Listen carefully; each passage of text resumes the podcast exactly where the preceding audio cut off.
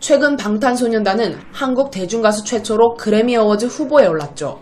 아쉽게 수상에는 실패했지만 한국 가수 최초로 시상식 본무대에서 단독 퍼포먼스를 선보이며 크게 화제가 됐습니다. 블랙핑크는 세계 최대 음악 스트리밍 플랫폼 스포티파이에서 걸그룹 최초로 팔로워 2천만 명을 돌파했습니다.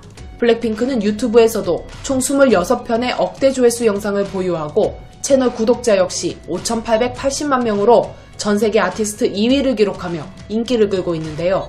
그런데 북한이 갑자기 블랙핑크와 방탄소년단에 대해 황당한 주장을 펼치며 비방하고 나섰습니다. 각종 북한 선전 매체가 이 두 그룹을 비방한 건 방탄소년단의 미국 그래미 어워즈 첫 번째 단독 공연을 앞둔 13일이었는데요.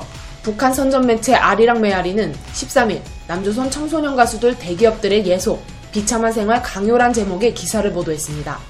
아리랑 메아리는 최근 남한에서 이름 있는 청소년 가수들이 대기업들의 예속돼 비참한 생활을 강요당하고 있다.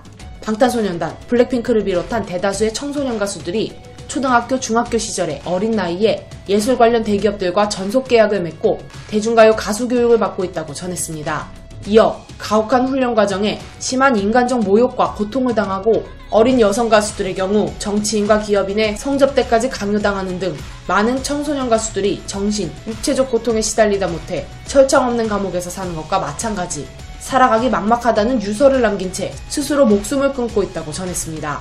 또 메아리는 아이돌 지망생인 청소년들이 구금 생활을 당하고 있다는 억지 주장을 하기도 했습니다. 매체는 남한의 청소년 가수들이 어릴 때부터 믿기 힘들 정도로 불공평한 계약에 묶여 훈련장에서 구금 생활을 당하고 있다. 악랄하고 부패한 예술 관련 대기업 사장에게 몸과 마음, 영혼까지 빼앗기고 노예로 취급당하고 있다고 비난하고 있다고 질타했죠.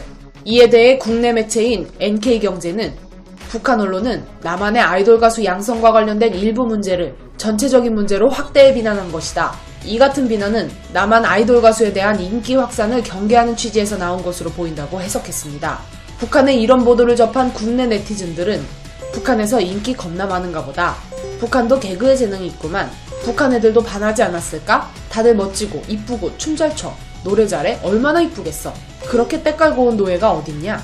등의 반응을 보이고 있습니다. 한편 과거의 한 방송에서 출연자가 탈북 여성에게 북한에서도 BTS를 접해봤냐고 묻자 북한에서는 BTS를 방탄소년단이라고 부르면 안 된다. 북한에서 방탄소년단을 방탄배낭이라고 부른다. 북한 주민들 사이에서 방탄소년단 팬임을 알아채는 암호가 있는데 방탄배낭 매봤니? 라는 질문에 긍정을 하면 아 얘도 봤구나 하고 알 수 있다고 말한 적이 있습니다.